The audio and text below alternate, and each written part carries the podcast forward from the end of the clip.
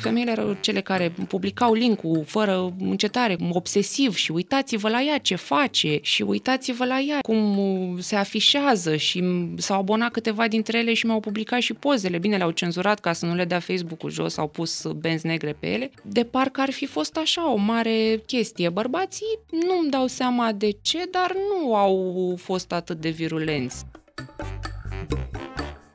Bine ai venit în intimitatea Pătratului Roșu, unde am vorbit cu Ivana Ravac, DJ-iță, actriță și model profesionist, despre motivul pentru care s-a apucat să pozeze nud și de ce a ales să-și vândă fotografiile online pe platforme precum OnlyFans și Patreon. Îți mai aduce aminte care a fost primul nud pe care l-ai vândut? Pe care l-am vândut. A fost uh, când aveam în jur de 20 de ani și a fost în felul următor. Uh, eu înainte făceam, am fost uh, model profesionist de agenție, model din ăla, clasic, stas, uh, de studio și așa. Um, și într-o zi m-a chemat o tipă, un make-up artist, să-i fac uh, să fiu model de make-up pentru ea, pentru că voia, avea nevoie pentru un catalog și așa. Am mers la studioul fotografului, ne-am terminat noi două treaba fain frumos, după care fotograful fotograful mi-a zis, uite, nu vrei să mai rămâi să mai faci niște nuduri cu mine și te plătesc în funcție de onorariu tău, dar mai rămâi câteva ore să facem uh, niște nuduri împreună, că îmi doresc să fac asta. Mie mi se mai propusese ideea de nud până atunci. Fiind și actriță, tocmai într-o piesă de teatru mi-a propus uh, regizorul de la teatru în culise unde am lucrat uh, atâta timp să apar într-o piesă nud și acoperită cu body painting. Atunci am refuzat pentru că să fii totuși goală într-o cameră plină de oameni care se uită la tine era așa un pic suspect și nu știu, m-am, m-am dat înapoi. Dar când mi-a propus fotograful respectiv, cochetasem înainte cu ideea, eram so-so, dar nu știu de ce am avut impulsul ăla, păi hai să o facem, hai să o facem și asta e și mă dezbrac și asta e. Deci da, asta e povestea primului nud pe care l-am vândut, primelor nuduri de fapt. Și cât uh, ai cerut pe ele? Că mai ții minte?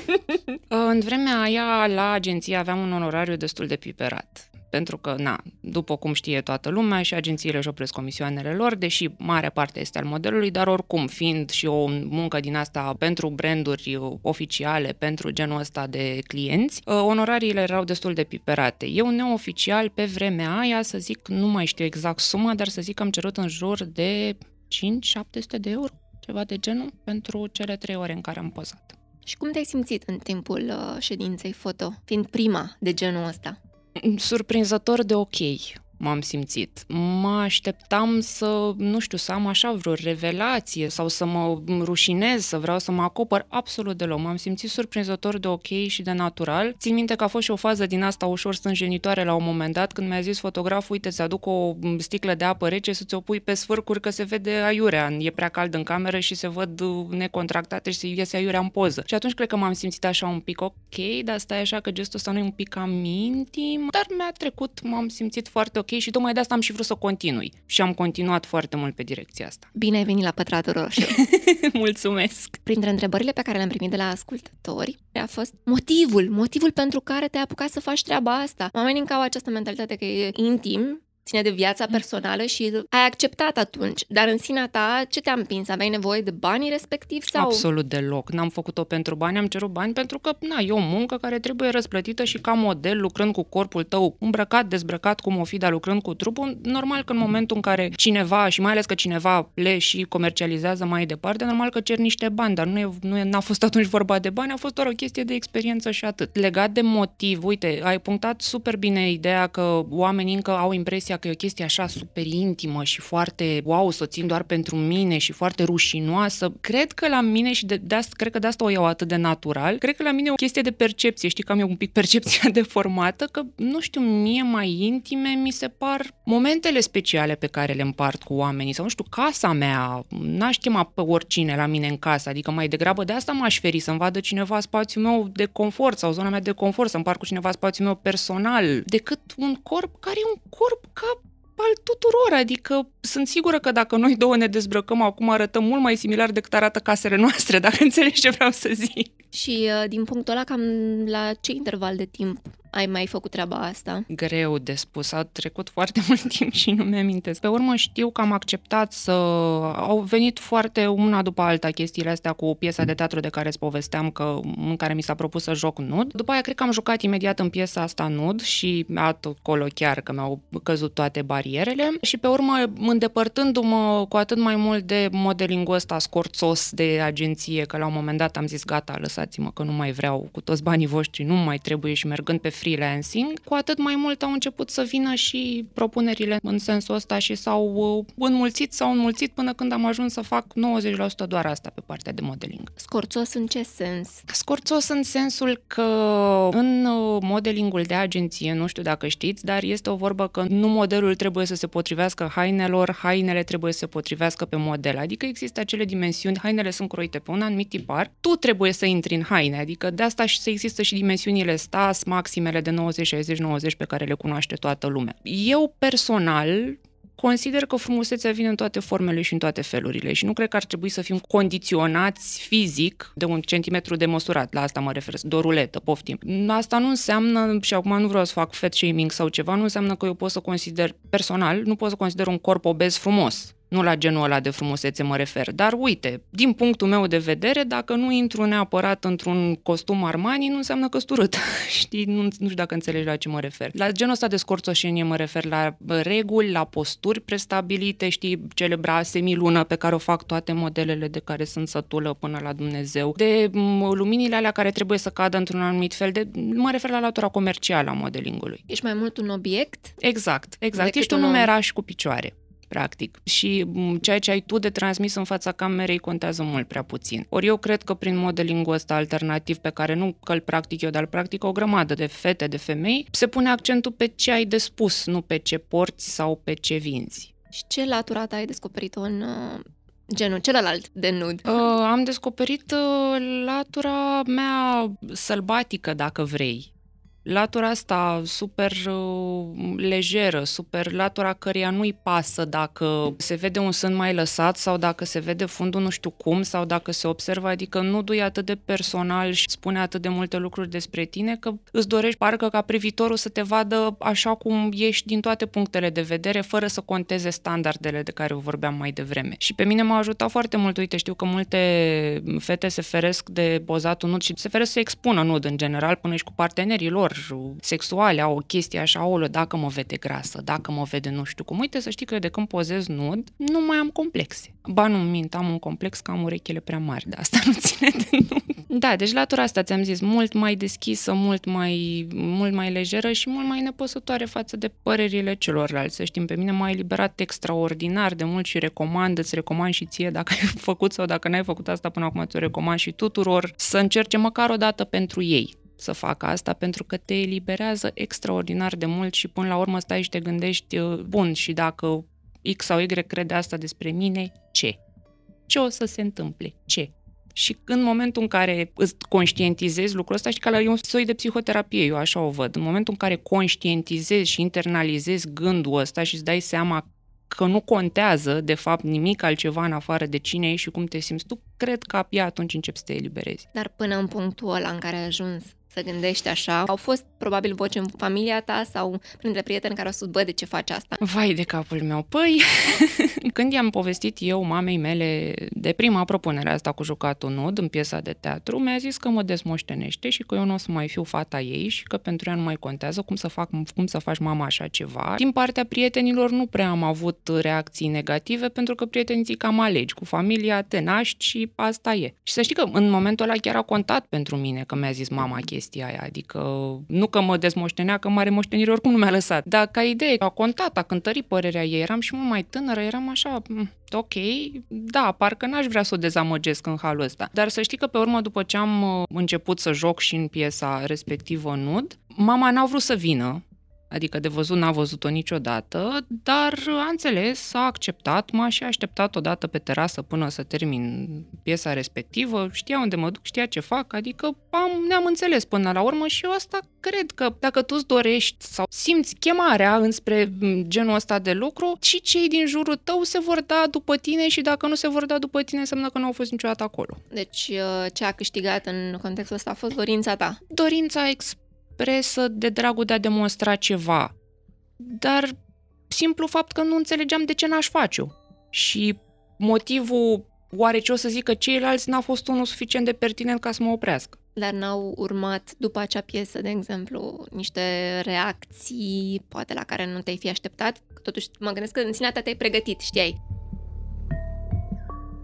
Cele mai multe reacții pe care le-am avut au fost după ce am pozat în cadrul workshopului de nod al lui Cristi Crisbășan uh, din Vama Veche, din cadrul festivalului Vama sub lumini de Oscar. Atunci a fost boomul ăla wow, atunci au venit reacțiile negative, că vai, te dezbraci pe un colț de pâine, că nu știu ce. Am pus muzică acolo, am fost DJ-ița goală de pe plajă și cu toți cei 80 și ceva de fotografi de la workshop veni să mă pozez. Și atunci când s-a aflat de asta, ți-am zis, te dezbraci pe un colț de pâine, așa e când n-ai evenimente și nu te cheamă lumea să pui muzică, ajungi să atragi atenția prin nuditate. Mi-au mai zis și alți DJ că să ne păzim bine joburile, că dacă vii tu și ne iei joburile că te și dezbraci și nu mai mărlănii și ordinării de genul ăsta. Deci atunci a fost la piesa de teatru, mm, hai să zici, domne, că suntem oameni deschiși la cap și apreciem actul artistic, chiar dacă ne șochează și nu știu ce din astea. Dar la pus muzică nu, dar a fost horror. Deși ai putea imputa de ambele părți. Faci piesă de teatru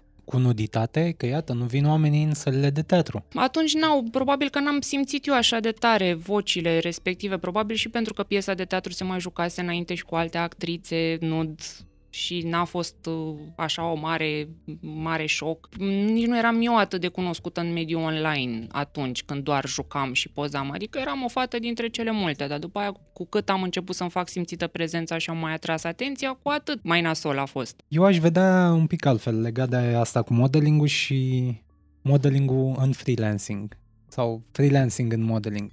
Eu aș zice că internetul a democratizat chiar și zona asta. În sensul că poți să câștigi bani așa, online, poți să te promovezi mult mai bine decât ai fi putut o face, nu știu, în uh, structurile clasice și în anii mm. 2000, în anii 90 și totodată îți permite să experimentezi cu felul în care vrei să te exprimi. E foarte adevărat, dar știi, e o diferență între modelingul clasic, cel de care vorbeam mai devreme, cel de agenție, care este practic modeling de produs și de fashion și ești umeraj pentru haine și ăsta freelance alternativ în care tu chiar dacă nu te încadrezi în standarde, ești propriul tău model și ești propria ta agenție și ești propriul tău studio de producție, știi? E o diferență. Acum, cum să zic, eu făcând parte și din sistemul ăla, n-am cum să nu iau un pic apărare așa scorțos cum îl văd eu. Pe mine, sinceră să fiu, mă enervează când văd fete din astea care au, nu știu, 10.000 de follower pe Instagram și își pun două filtre peste poze și își trec la descriere la job model. Mă, fată, nu ești, scuză-mă.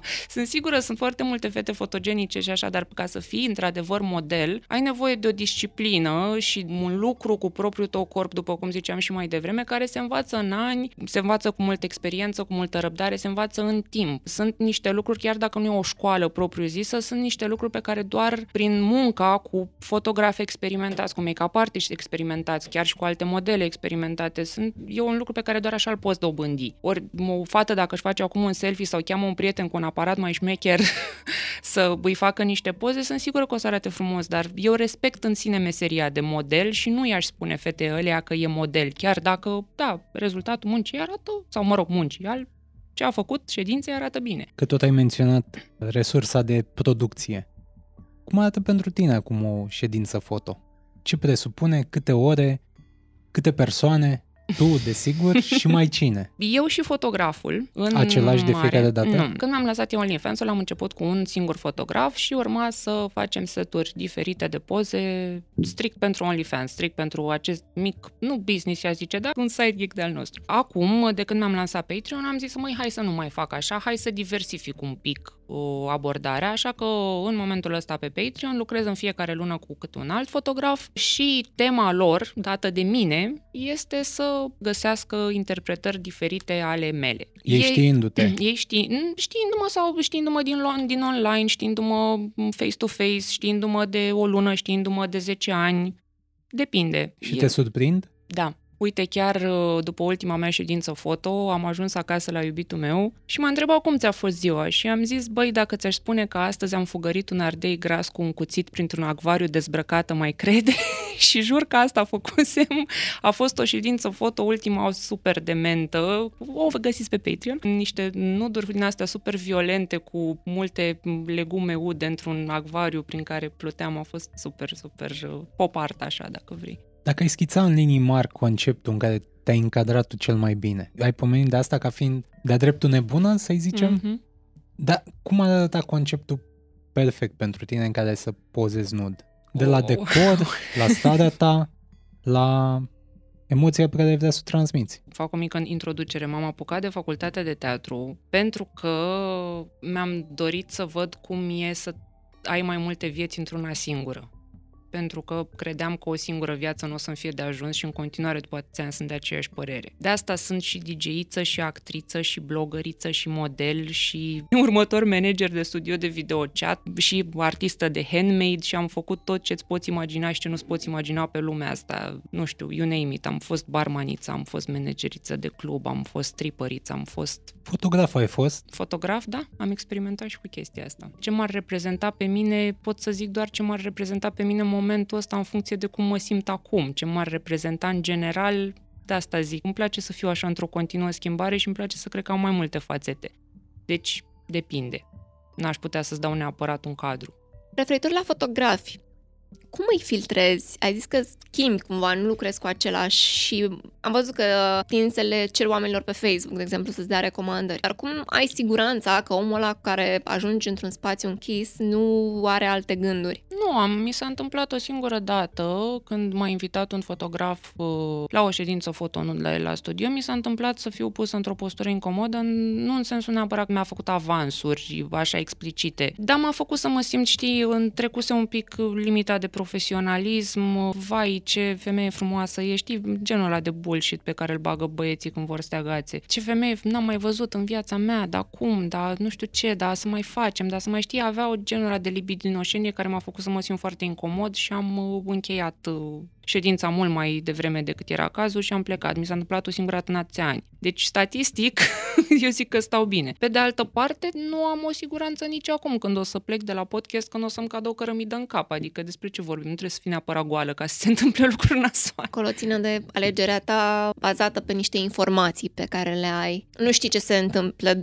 în afara clădirii, de exemplu n-ai informația asta, dar acolo când ți-e recomandat un fotograf, ai posibilitatea să te interesezi, cauți pe net. Dar chiar cum funcționează această documentare? Cum știi că el e omul potrivit? În primul rând, uh, într-adevăr, îi verific portofoliul să mă asigur că e un om profesionist care lucrează ok corect din punct de vedere tehnic și atât. Arta nu poate să fie corectă sau incorrectă, e și atât. Strict din punct de vedere tehnic, uh, iar apoi încerc să discut cu el despre interpretarea pe care mi-ar găsi-o el. Pentru că, de exemplu, în atâția și atâția ani de pozat, am făcut, cred că am pe puțin 10.000 de poze și fără să exagerez, cu cămașa albă bărbătească, ceas bărbătesc la mână, stocking, stocuri negre, deci pot să ți le spun jur, dacă mă trezești la 3 noaptea din somn, îți dau această listă cu motivele și clișeele reciclate și răs reciclate de fotografi. Dumnezeule mare, parcă nu au văzut altceva în viața lor în afară de cămăși albe bărbătești și stockings negri.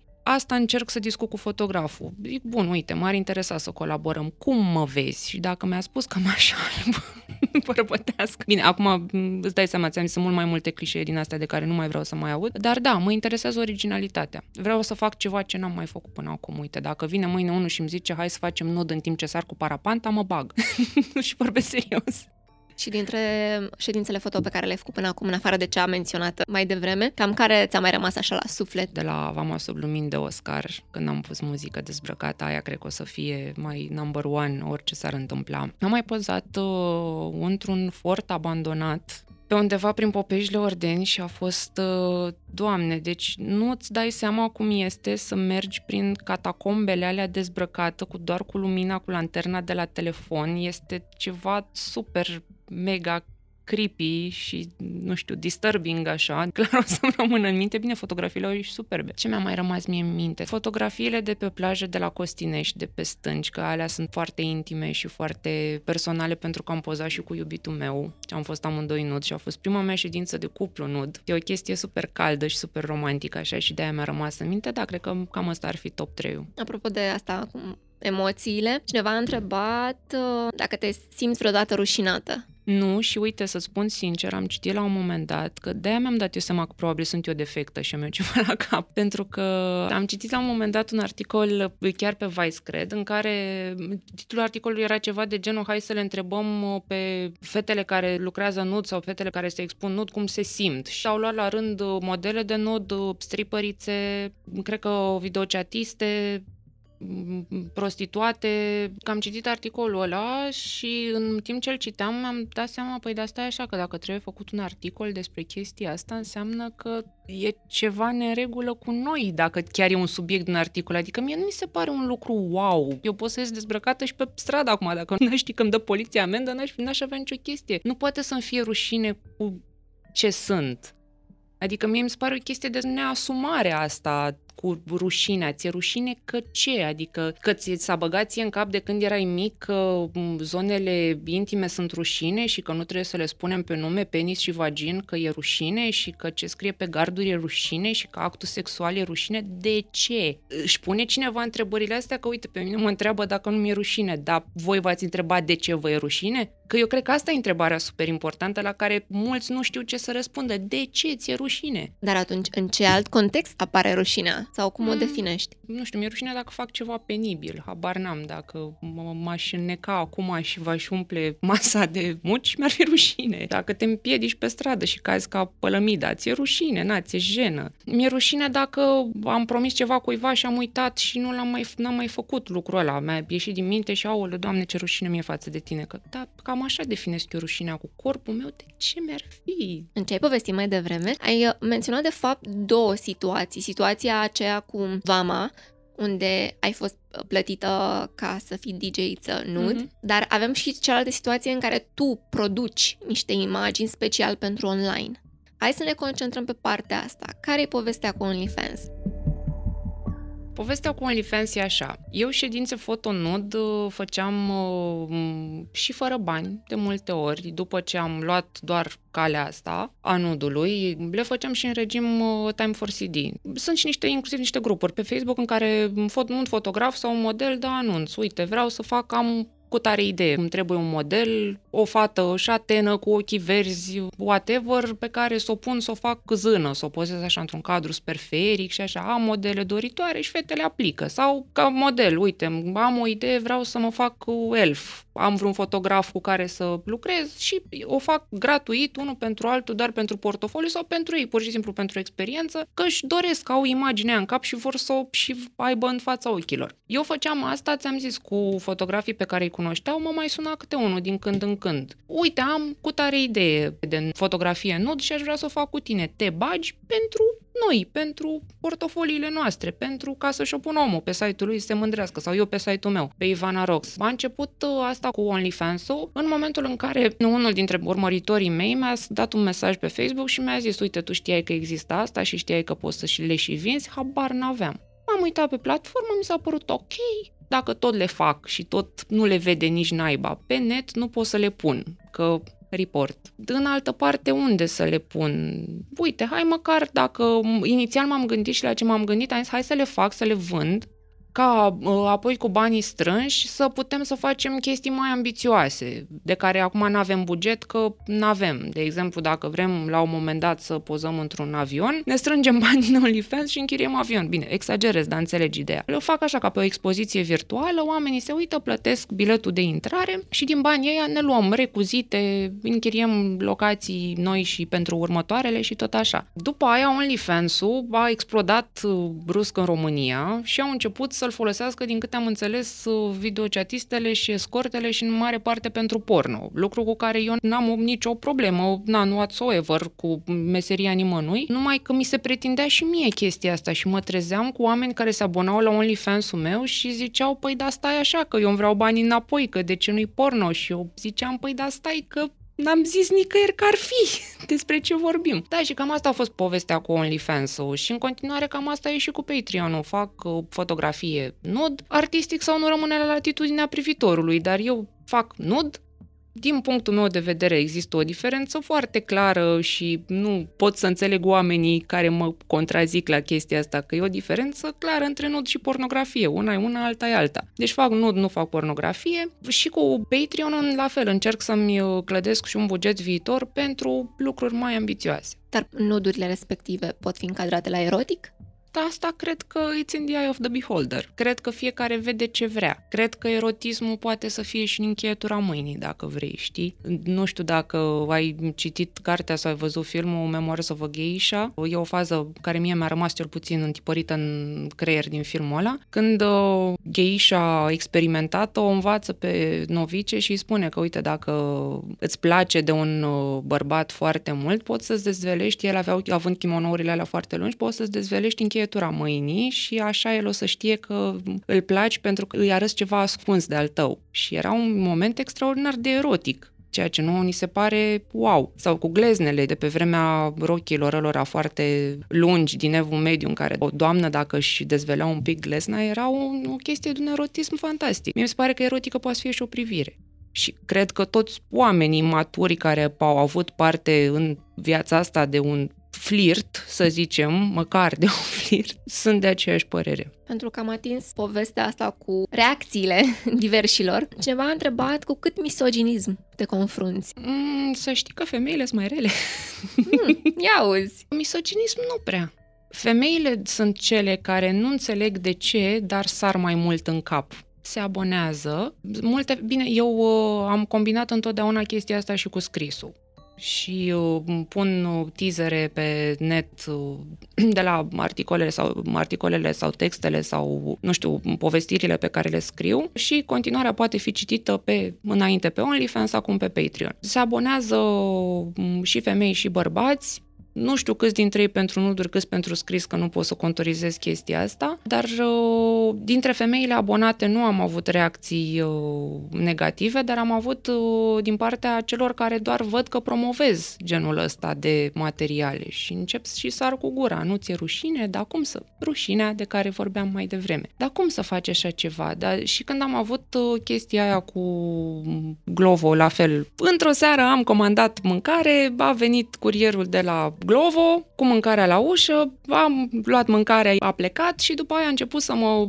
sune, să mă caute, să-mi dea mesaje și să-mi bată la ușă insistent că hai nu vin nu mă inviți și pe mine la o cafea, hai să nu-ți mai dau altă gaură, chestiile alea care au fost peste tot și la știri și peste tot. Chiar și în momentul ăla, femeile, când a explodat toată treaba pe net și când a ajuns la știri, femeile au fost cele care îmi frecau OnlyFans-ul de față, care postau linkurile. Uite-o, de parcă n-ar fi fost pe numele meu Ivan Aravac, adică nu m-am ascuns niciodată sub niciun nickname. Eu sunt mândră de asta și o promovez și e munca mea. Dar femeile erau, asta voiam să zic, femeile erau cele care publicau linkul fără încetare, obsesiv și uitați-vă la ea ce face și uitați-vă la ea cum se afișează și s-au abonat câteva dintre ele și mi-au publicat și pozele. Bine, le-au cenzurat ca să nu le dea Facebook-ul jos, au pus benzi negre pe ele. De parcă ar fi fost așa o mare chestie. Bărbații nu-mi dau seama de ce, dar nu au fost atât de virulenți. Dar și în general, când se aude de lucru nud, femeile sunt cele care au reacții mult, mult mai, mai agresive. Hai să vedem de ce sunt femeile așa. Sunt invidioase? Nu știu ce să spun spun, nu știu dacă sunt în măsură să-mi dau eu cu părerea legat de asta. Gândește-te doar așa. Nu e o analiză definitivă, nu, nu tragem o concluzie aici. E doar observația ta din ce ai trăit până acum, din reacțiile pe care le-ai sternit și, uite, poate prin ce spui acum, le faci să își regândească propria poziție că nu ești singura care pozează nud, nu ești singura cu cont pe Patreon, pe OnlyFans și ce alte platforme vor mai apărea, așa că reacțiile astea cumva devin obositoare. Da, da, eu sunt una dintre puținele care și-o asumă cu nume și prenume. Asta e chestia. Da, tu îți dai seama că o să faci un precedent din asta? Eu sper, sinceră să fiu, pentru că după ce am uh, lansat OnlyFans-ul, să știi că au fost multe fete care mi-au scris în privat și m-au întrebat, da, cum să fac și eu asta, dar îmi doresc și eu să fac, dar nu vreau să mi se vadă fața. Păi atunci, de ce? Sau ce vrei să faci? Vrei să-ți faci selfie-uri la zonele intime cu telefonul, să le pui acolo și ai impresia că te umpli de bani și ăsta e scopul tău final și why would you do that? Ca să vedem și o parte pozitivă, mm-hmm. poate scopul e să-și accepte corpul, să-și-l aprecieze, dar să nu se ducă în zona aia în care să-și arate fața și atunci să vadă cum merge. Să vadă dacă reacțiile sunt încurajatoare e și asta sau o variantă. Na, renunță.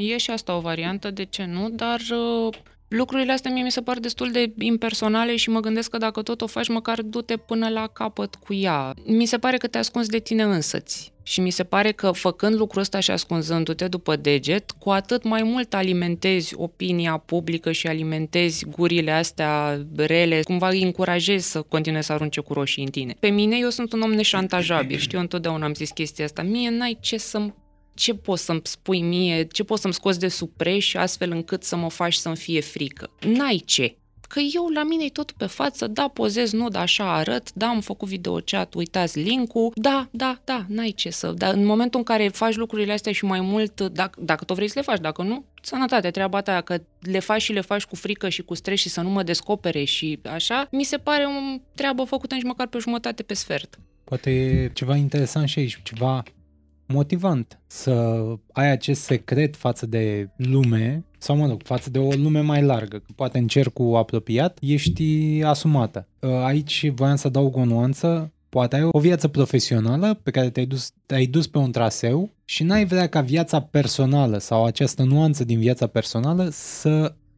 afecteze cumva viața profesională. Încerci să împaci două lumi sau două nevoi nevoia de a te accepta, nevoia de a, de a vedea ce reacții stârnești în alții, dar fără să te duci în zona cealaltă care te afectează public sau te-ar putea afecta public. Păi uite, vezi că ăsta e un cer vicios, pe care dacă nimeni nu va avea niciodată curajul să încerce să-l rupă, vom rămâne tot timpul cu chestia asta, dar nu mai pot să mă mai angajez la corporație că am poze nud. Ce legătură are? De ce îmi spui tu mie că tu nu poți să-ți faci jobul tău de project, whatever, nu știu, mă pricep la corporații, de ce fac ei acolo, de agent call center, că te și dezbraci în altă parte. Ce treabă are? Mi se pare cum era chestia aia acum foarte, foarte mulți ani, în vremea boomerilor, cu oamenii cu tatuaje, n-au ce să caute în mediul profesional, mi se pare exact aceeași prostie. Și uite că ușor, ușor s-au mai relaxat lucrurile și probabil o să se relaxeze și în chestia asta și o să... Bine, probabil. Sunt eu idealistă, da? În fine, sau prea optimistă, dar uh, probabil la un moment dat oamenii o să înțeleagă că viața privată e viața privată și că nu are nicio legătură, că sexul nu-i rușine, că nuditatea nu-i rușine, că... Na, sper și Sigur, mai e nevoie de timp și de răbdare. Tocmai de-aia ziceam și de asta cu democratizare, poate, și asta e o formă de acceptare până la urmă. Sau de diluarea acestor credințe de altfel puternice, de rușine, de a ține corpul absolut izolat. Vom vedea. Spuneai de femeile sau, mă rog, femeia care ți-a descărcat pozele și pe urmă le-a pus pe internet. Cineva a întrebat, cumva se leagă, nu ți-e teamă de nebunii care le pot revinde pe internet? Pozele. Revinde, de ce să-mi, sau stai, de ce să-mi fie teamă, că fac ei mai mulți bani ca mine cu pozele mele? Sau fac bani, efectiv, de pe urma ta. Așa, și dacă fac ce, știi, până la urmă e un risc asumat în absolut orice fel de produs ai pune online, de la muzică, la filme, care la noi în continuare spiratează la greu, la absolut orice, știi, orice se poate fura, împrumuta, plagia, and so on. Nu, are de ce să-mi fie frică, că e un risc calculat și, știi, eu nu-mi doresc să mă îmbogățesc din chestia asta. La mine nu e o afacere afacere, OnlyFans-ul, Patreon, whatever, nu, nu sunt și nu au fost niciodată afaceri. Au pornit din plăcere și au ajuns la o mică formă de monetizare a contentului tocmai ca să pot să produc mai mult content. Dar atât. Nu o să fiu geloasă că mi le fură mie un gigel și le pune la mamă, face 5 dolari pe poza mea, wow. Apropo de asta, cineva a întrebat, se câștigă bine? Depinde. Depinde cât de mult timp vrei să și cât de mult efort vrei să investești în chestia asta. Depinde dacă este jobul tău principal sau nu. Depinde foarte mult. Dacă faci asta full-time, da, se câștigă bine. Crezi că oamenii plătesc personalitatea ta sau doar nudul, fără să conteze cine ești tu? Sunt sigură că plătesc personalitatea mea și spun și de ce, pentru că nud este la un click distanță pe net. Știi, anatomia în sine e cel mai banal lucru din lume. Cauți uh, vagin, găsești. Adică, știi, am și făcut o glumă din asta la un moment dat, că până la urmă, dacă era vorba doar de asta, doar de un organ și doar de Fanta Roz, făceam o poză cu Fanta Roz, o puneam acolo singura pe Patreon și gata, ați văzut cum arată, la revedere. Nu e vorba despre asta și nu de asta contentul e atât de variat și atât de, nu știu, updatat constant. Pentru că nu e vorba doar despre atât, zic eu. Acum că nu știu, or fi și unii care au fantezii cu mine și vor musai să mă vadă goală și pentru aia, or fi, nu zic. Sigur adică... că mai e și o, o altă nuanță aici. Uh, oameni care plătesc cel puțin pe OnlyFans, cumva există această scindare între Patreon și OnlyFans. OnlyFans e destul de mult pe zona de pornografie Mm-hmm. și atunci plătesc sau primesc contra cost implementări de fantezii. Da, aia e cu totul altceva. Aia e cu totul altceva, de asta am și uh, spus mai devreme și revin că este o diferență între nud și pornografie. Ce ofer eu nu este pornografie, ți-am zis, poate funcționa așa cum mai spus tu să plătească doar pentru nud în cazul în care m-a văzut, nu-i place cum arăt și vrea să mă vadă și goală, a dat banul, m-a văzut și și-a scos-o din cap. Ce aș fi eu curios e dacă ai unul sau poate mai mulți abonați care plătesc să vadă cum te văd fotografii, dat fiindcă sunt mai mulți. Am, uh, am foarte mulți abonați recurenți, deci bănuiesc că da. Uite și asta, ăsta e un uh, alt argument în uh, favoarea ce spuneam mai devreme, că plătesc pentru personalitate și pentru ce fac, nu pentru partea fizică în sine, că sunt, uh, sunt foarte mulți recurenți în proporție de 90% și pe OnlyFans erau de când am început și pe Patreon observa ce exact același trend. Până la urmă, dacă ai face-o doar pentru partea fizică, ai plăti odată și pe aia și, nu? Adică n-ai stat de la lună la lună să vezi ce se mai întâmplă. Asta mi se pare o, o componentă foarte importantă. Cine face poza? Pentru că pozele în oglindă, selfie-urile, toate astea, sunt cumva rudimentare. Oricine le poate face, poate într-o anumită măsură le poți obține gratuit. Componenta fotografului mi se pare la fel de importantă, dacă nu chiar mai importantă. Sigur, aici fiind și aportul de cum vrei tu să te prezinți. Ocazie cu care pun și întrebarea asta. Cum influențează ședința foto starea pe care o ai tu atunci? Ai fost în situația în care să anulezi o ședință foto doar pentru că nu, nu erai acolo? Nu, e, nu te simțeai în Nu. elementul potrivit să Da. o faci? Da, da, am pățit. Dar uh, știi, aici, uh, iar fac referință la teatru, aici fotograful e un fel de regizor pentru ce vrea el să scoată de la, de la model, care e un fel de actriță. Știi, uite, la, într-una dintre um, ședințele mele foto recente, fotograful îmi spunea, eram într-o casă din asta neconstruită, nu părăsită, doar din aia, la doar la beton. Acolo am pozat și uh, fotograful îmi spunea, uite, ia imaginează-ți că acum uh, doar ce te-ai trezit din somn și uh, absolut toată casa ta a dispărut, au rămas doar pereții și uh, ușile și toate hainele de pe tine au dispărut, ești doar tu goală și așa. Și imaginează-ți, gândește-te la reacția asta, la ce reacție ai avea și transpune și vezi că totul din viața ta și de pe tine și din jur a dispărut. De aici am început să construim, Vivarium se numește toată colecția de poze de care îți spun, de aici am început să construim stare și pe marginea stării ne-am dus mai departe și așa a ieșit uh, toată, toată ședința și de asta spun că e o diferență. Știi ce mă întrebai și mai devreme în contextul democratizării respective și spuneam eu că stai mă, una e o poză bună, alta e o poză care să spună, știi? Deci da, și ca să și răspund, da, mi s-a întâmplat să anulez, să amân ședințe pentru că nu mă simțeam în stare să, mi-ar fi spus fotograful gândește-te și transmite-mi asta și aș fi, aș fi fost cu mintea în altă parte și complet uh, neconcentrat. S-a întâmplat cu fotograful să nu cădeți de acord pe ce imagini să dai mai departe pe internet pentru că e numele lui acolo și, sau al ei și nu este nu e confortabil că a avut al cadru mai bun, dar tu nu-l vezi așa? Nu mi s-a întâmplat asta. De obicei m, discutăm și ajungem la un consens. Nu mi s-a întâmplat să îmi spună el nu pune poza asta că nu mi se pare mie bună. De obicei, fotograful, în- după ședință, el selectează cadrele ok, fără defecte din astea tehnice. La aici mă refer strict la încadrare, la lumină, la umbră, la lucruri de genul ăsta și de acolo îmi trimite ce are de trimis și ce îmi trimite mie deja e aprobat de el, ca să zic așa. Dar genul ăsta de scenarii, cum e și cel pe care l-ai descris uh, mai devreme, îl creați împreună sau fotograful de cele mai multe ori vine cu ideea și spune uite, te-am văzut în acest context și cum ți se pare, hai cu mine că am și spațiu, am și recuzite, așa mai departe. De când am început început chestia asta cu Patreon în fiecare lună alt fotograf, asta a fost și una dintre condiții să creeze fotograful tot. El îmi propune, eu aprob sau refuz. Nu mi s-a întâmplat până acum să refuz. N-a fost ceva ce să-mi propună vreunul și să zic că nu fac așa ceva, dar uh, ți-am zis, el, el vine cu tot uh, conceptul. Înainte, când lucram cu un singur fotograf, era o muncă 50-50, adică veneam eu cu o idee, venea el cu o altă idee sau mergeam până la capăt pe scenariul lui sau al meu, dar acum chiar mă interesează foarte mult interpretarea fotografilor și să fie efectiv scheletul lor și piesa lor în care eu doar să joc. Ca să ne întoarcem la OnlyFans, cineva a întrebat cum te ferești de scam. De asta am și renunțat la OnlyFans și am, uh, m-am mutat pe Patreon pentru că OnlyFans-ul a făcut o tranzacție, o retragere neautorizată din contul meu și atunci am zis că ne luăm la revedere. Am încercat să dau mail-uri la customer support, nu mi s-a răspuns, altă modalitate de a contacta nu există, sănătate și mulțumesc și ne mutăm pe Patreon care sunt mult mai reliable. Nu ai găsit deloc informații nici pe internet de, de la ce ar fi pornit acea... Tocmai că am găsit uh, și mărturire altor fete pe forumuri și prin recenzii care spuneau că au pățit același lucru.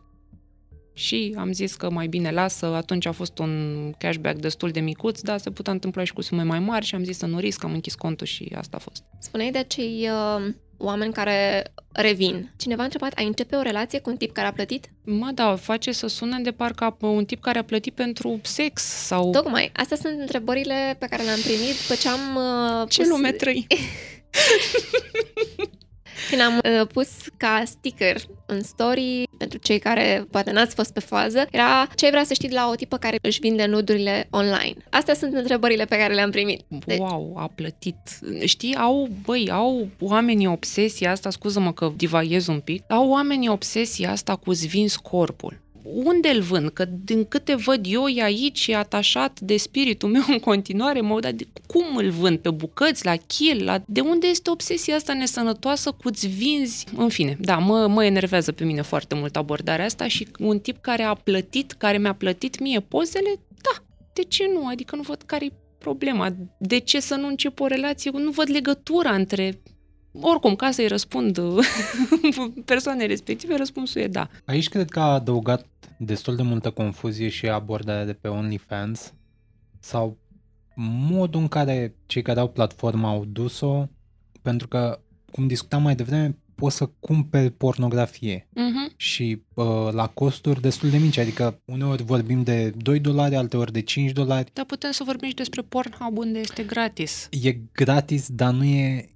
chiar cum vrei. E impersonal. Aproape satisfacție și un câștig direct să poți să ceri pornografie pe criterii. Știi, vii cu uh, șablonul și cineva îți furnizează treaba aia. Aici e problema platformei sau nici măcar nu știu dacă e a platformei, că până la urmă platforma e o entitate care nu are suflet, nu are o viziune, nu are un, un fel de a trăi, dar utilizatorii o duc în zona aia tocmai în ideea că faci niște bani în plus și vinzi astfel de fantezii. Ceea ce arată și întrebarea asta arată cam cum e percepută platforma asta în public. Da, și nu e vorba doar de platformă în sine. Bine, acum că a și explodat OnlyFans-ul și aoleu e pe buzele tuturor fetele cu OnlyFans. Dar e problema asta de percepție generală, că oamenii pun semnul egal între nuditate și prostituție, între nuditate și um, porn- pornografie, mă rog, am zis, între nuditate și a te vinde, între... E, mi se pare generală greșeala asta. Da, eu o consider o greșeală, sinceră să fiu. Și, de uite, m-ai întrebat dacă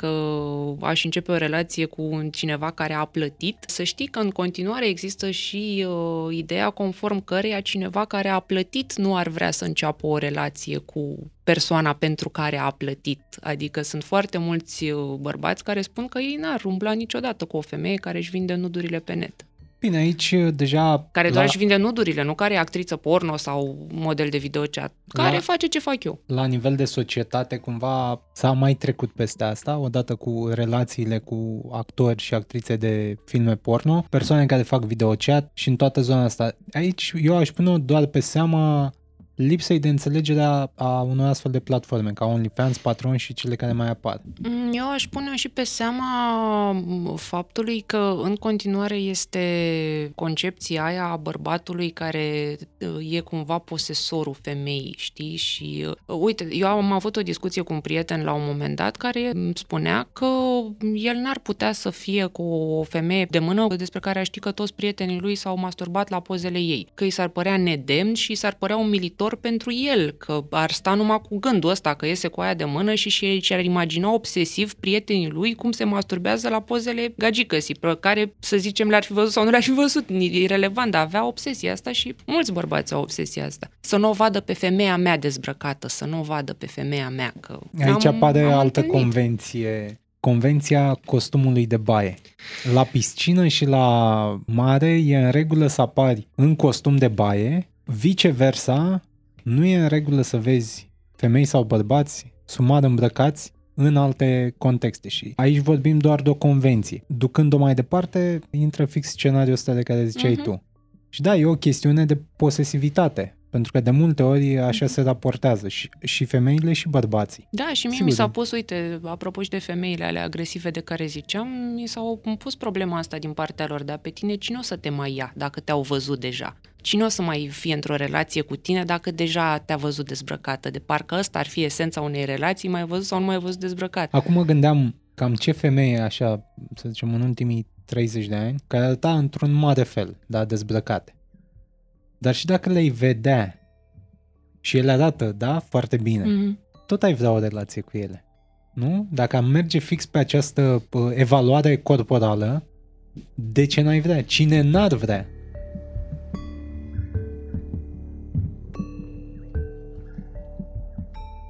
Ți-am zis, pentru că nu, nu ești tu singurul care le-a văzut. Nu știu, și mie mi se pare tâmpenie, dar eu okay. expun doar argumentele pe care da, le-am da, da. și eu din partea lor. E a, ideea de întâietate. Mm-hmm. Cine are întâie... da, da, da. unde Știi? intră și virginitatea. Exact asta voiam să zic, de unde se punea extraordinar de mult pres și pe virginitate să fii tu primul, primul bărbat al unei femei. Acum văd că s-au mai relaxat regulile astea, reguli propriu spus, dar în fine, dar se pune în continuare preț pe să nu te vadă alții. Sunt mulți bărbați care nu-și lasă femeile, prietenele, nici la plajă să facă topless sau nici măcar de, de contextul ăsta nu țin cont, pentru că cum să-ți te vadă alții? Dacă e să punem direct degetul pe rană și să înfigem bine, e de fapt despre nesiguranța lor și despre cât de atacată le este masculinitatea în acel context. Da, da, da, exact și surprinzător este că bărbații ăștia care par foarte masculini și foarte, știi, duri au cele mai mari probleme de genul ăsta. Asta mi, asta mi se pare șocant, știi? Că sunt bărbații ăștia de mamă, ai impresia că nu intimidezi cu absolut nimic și pe interior sunt tremură ca varga și sunt bărbați mai chill, așa, mai retrași, mai sensibili, care nu au probleme. Poate aici vine următoarea nuanță. Când n-ai nimic de pierdut, nu ți-e teamă că pierzi. Rămân astfel de dileme. Eu aș zice în ideea de răbdare și timp să ne alocăm 20 de ani și vom vedea după cum se schimbă astfel de credințe. Deși în actualul ritm aș reduce la 10. Poate în 10 ani merită o reevaluare. Să ne mai întâlnim o dată peste 10 ani, dar aici chiar îmi permit să fiu pesimistă și să zic că nu cred. Dacă ar ajunge să fie văzută de proprii copii, ce s-ar întâmpla? Ce o să le spui copiilor tăi când o să te vadă cu tatuaje și cu cercei? Ce o să le spui? Ce o să le explici? Doamne, dacă aș fi văzută de propriu, ce o să le spun eu copiilor dacă văd doi bărbați sărutându-se pe stradă? Maică, ce o să le explic? Asta intră în uh, plasarea unei vine asupra altora. Exact, exact. Asta copiii e mereu uh, fabuloasă. Cop- Grija față de niște oameni care nu există, dar care, iată, viața le-a fost deja dată peste cap o grijă din asta stupidă și fără absolut niciun sens. Până la urmă și copiii sunt niște oameni în devenire care văd lucruri scrise pe toate gardurile, care mai devreme sau mai târziu află de homosexual, de sexualitate în sine în general, de toate lucrurile astea. Ce o să, cum ar reacționa, ce o să spună? Ce să spună? Cum am reacționat și eu când aveam șapte ani și am aflat că există femei care apar în Playboy? Cum am reacționat și, alți, și eu și alții când am aflat la 10 ani că există Dana Internațional, faimosul travestit de la Eurovision, parcă era sau nu mai știu de la de unde? Cum să reacționăm? Cum să reacționeze copiii mei? Normal bănuiesc. Dacă sunt ai mei și nu sunt făcuți de persoana care a pus întrebarea, mă gândesc că normal. Că tot suntem la capitolul ăsta, ceea ce faci tu cu um, tot, tot procesul ăsta prin care treci și faptul că ești deschisă în online, ți-a afectat totuși proiecte în care ai fi vrut să te implici, dar cineva acolo a zis, știi, da, dar ne-am văzut cum scrii tu, ce scrii sau ce faci. Da, mi-a afectat anumite proiecte la care aș fi vrut să iau parte, dar înseamnă că proiectele alea nu erau pentru mine dacă erau făcuți de, făcute de oameni cu viziuni de genul ăsta. Eu, mie așa îmi place să o gândesc, știi? Ca și la alegerea unui partener, dacă vrei. Cine o să te mai vrea dacă faci lucrul ăsta? Păi, dacă cineva nu mă vrea din considerentul ăsta, înseamnă că persoana aia nu-i pentru mine. Înseamnă că e un dobitoc cu care n-am ce să-mi spun dacă se cramponează de, din astea. La fel și profesional o văd. Dacă proiectul ăla sau oamenii care fac proiectul ăla, că cum spuneai și tu de platformă, nu are viață în ea, proiectul e creat de niște indivizi. Dacă indivizii au ochelari de cal și se cramponează de lucrul meu nud și de asta nu mă vor ei în proiect, înseamnă că nu erau pentru mine și oricum nu aveam ce să ne spunem in the first place. Ți-am zis, mi s-a întâmplat, culmea mi s-a întâmplat din niște medii din astea foarte relaxate, adică m-a și șocat când am auzit, știi, te-am fi vrut, dar nu prea te mai vrem că face aia, dar am zis, ok, sănătate, nu stau în loc de voi, nu o să stau niciodată, slavă Domnului, asta e. Ar fi un context în care ai renunța la ceea ce faci dacă nu m-aș mai simți eu mm, frumoasă. Nu că acum mă simt Angelina, Angelina Jolie, nu mă înțelege greșit, nu în sensul, la sensul ăla de frumusețe, dar nu știu, dacă m-aș îngrășa 100 de chile, nu m-aș mai simți în largul meu, știi, n-aș simți că mai am feminitatea aia, senzualitatea aia, nu m-aș mai simți bine să stau în fața unui aparat. Lucrurile astea țin până la urmă și de proporție, structură, analiză matematică a anatomiei, știi, într-un fel, și dacă aș simți că nu, mai, nu m-aș mai simți bine în pielea mea, dacă dacă, la fel dacă mi-aș pierde un picior sau o mână sau ceva de genul, dacă nu m-aș mai simți eu bine din punctul ăsta de vedere, probabil că m-aș opri. Dar în rest, pentru un partener, nu, pentru un job, nu, pentru că voi face copii, nu, pentru nimic altceva. Dar pentru un alt proiect mai ofertant. Adică, dacă m-ar condiționa nu, cineva... Nu, dacă te-ai dacă ți-ai descoperit tu o nouă pasiune, habar n-am ce ar putea fi acum, dar ai trecut prin uh, modeling, prin muzică și acum ești pe cont propriu în zona asta. Să zicem că apare altceva. Nu știu, poate te apuci de olărit, de sculptură. Păi și ce mă împiedică să le fac în paralel? Că toate lucrurile astea am făcut. Timpul. Mm. O ședință foto durează foarte puțin. Acum. Mai am eu o întrebare, că tot ne apropiem de final. Crezi că ține percepția celorlalți de platformă, că ai menționat Playboy uh-huh. și într-adevăr revistele sau apariția în Playboy era un, o validare aproape, iată e fie copertă, fie spread în Playboy. Filmele, la fel o validare, că sunt o grămadă de actrițe a căror imagine nu s-a schimbat în niciun fel, ba din contră a fost amplificată de scenele nud și apoi e teatru. Ba chiar există și uh, zona asta de fine art pe fotografie cu uh, nuditate. Platforma ți se pare acum că influențează masiv percepția publică? Nu masiv, dar într-o oarecare măsură, da.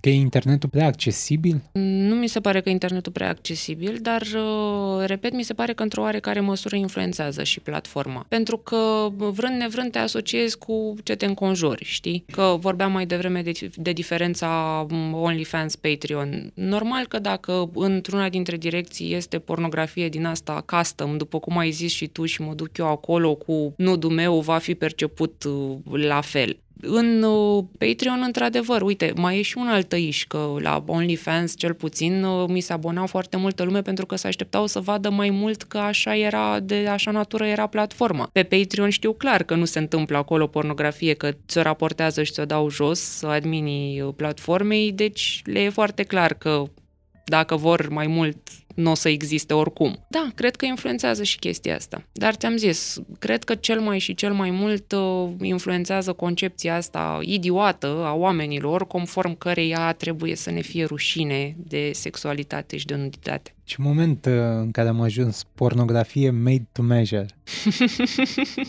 Îți mulțumim foarte mult pentru răspunsuri. Și Mulțumesc îți mulțumim și că ai fost la Pătratul Roșu. Mulțumesc și eu foarte mult de invitație. Și sper să ne auzim curând. Da, și eu la fel. Mersi mult.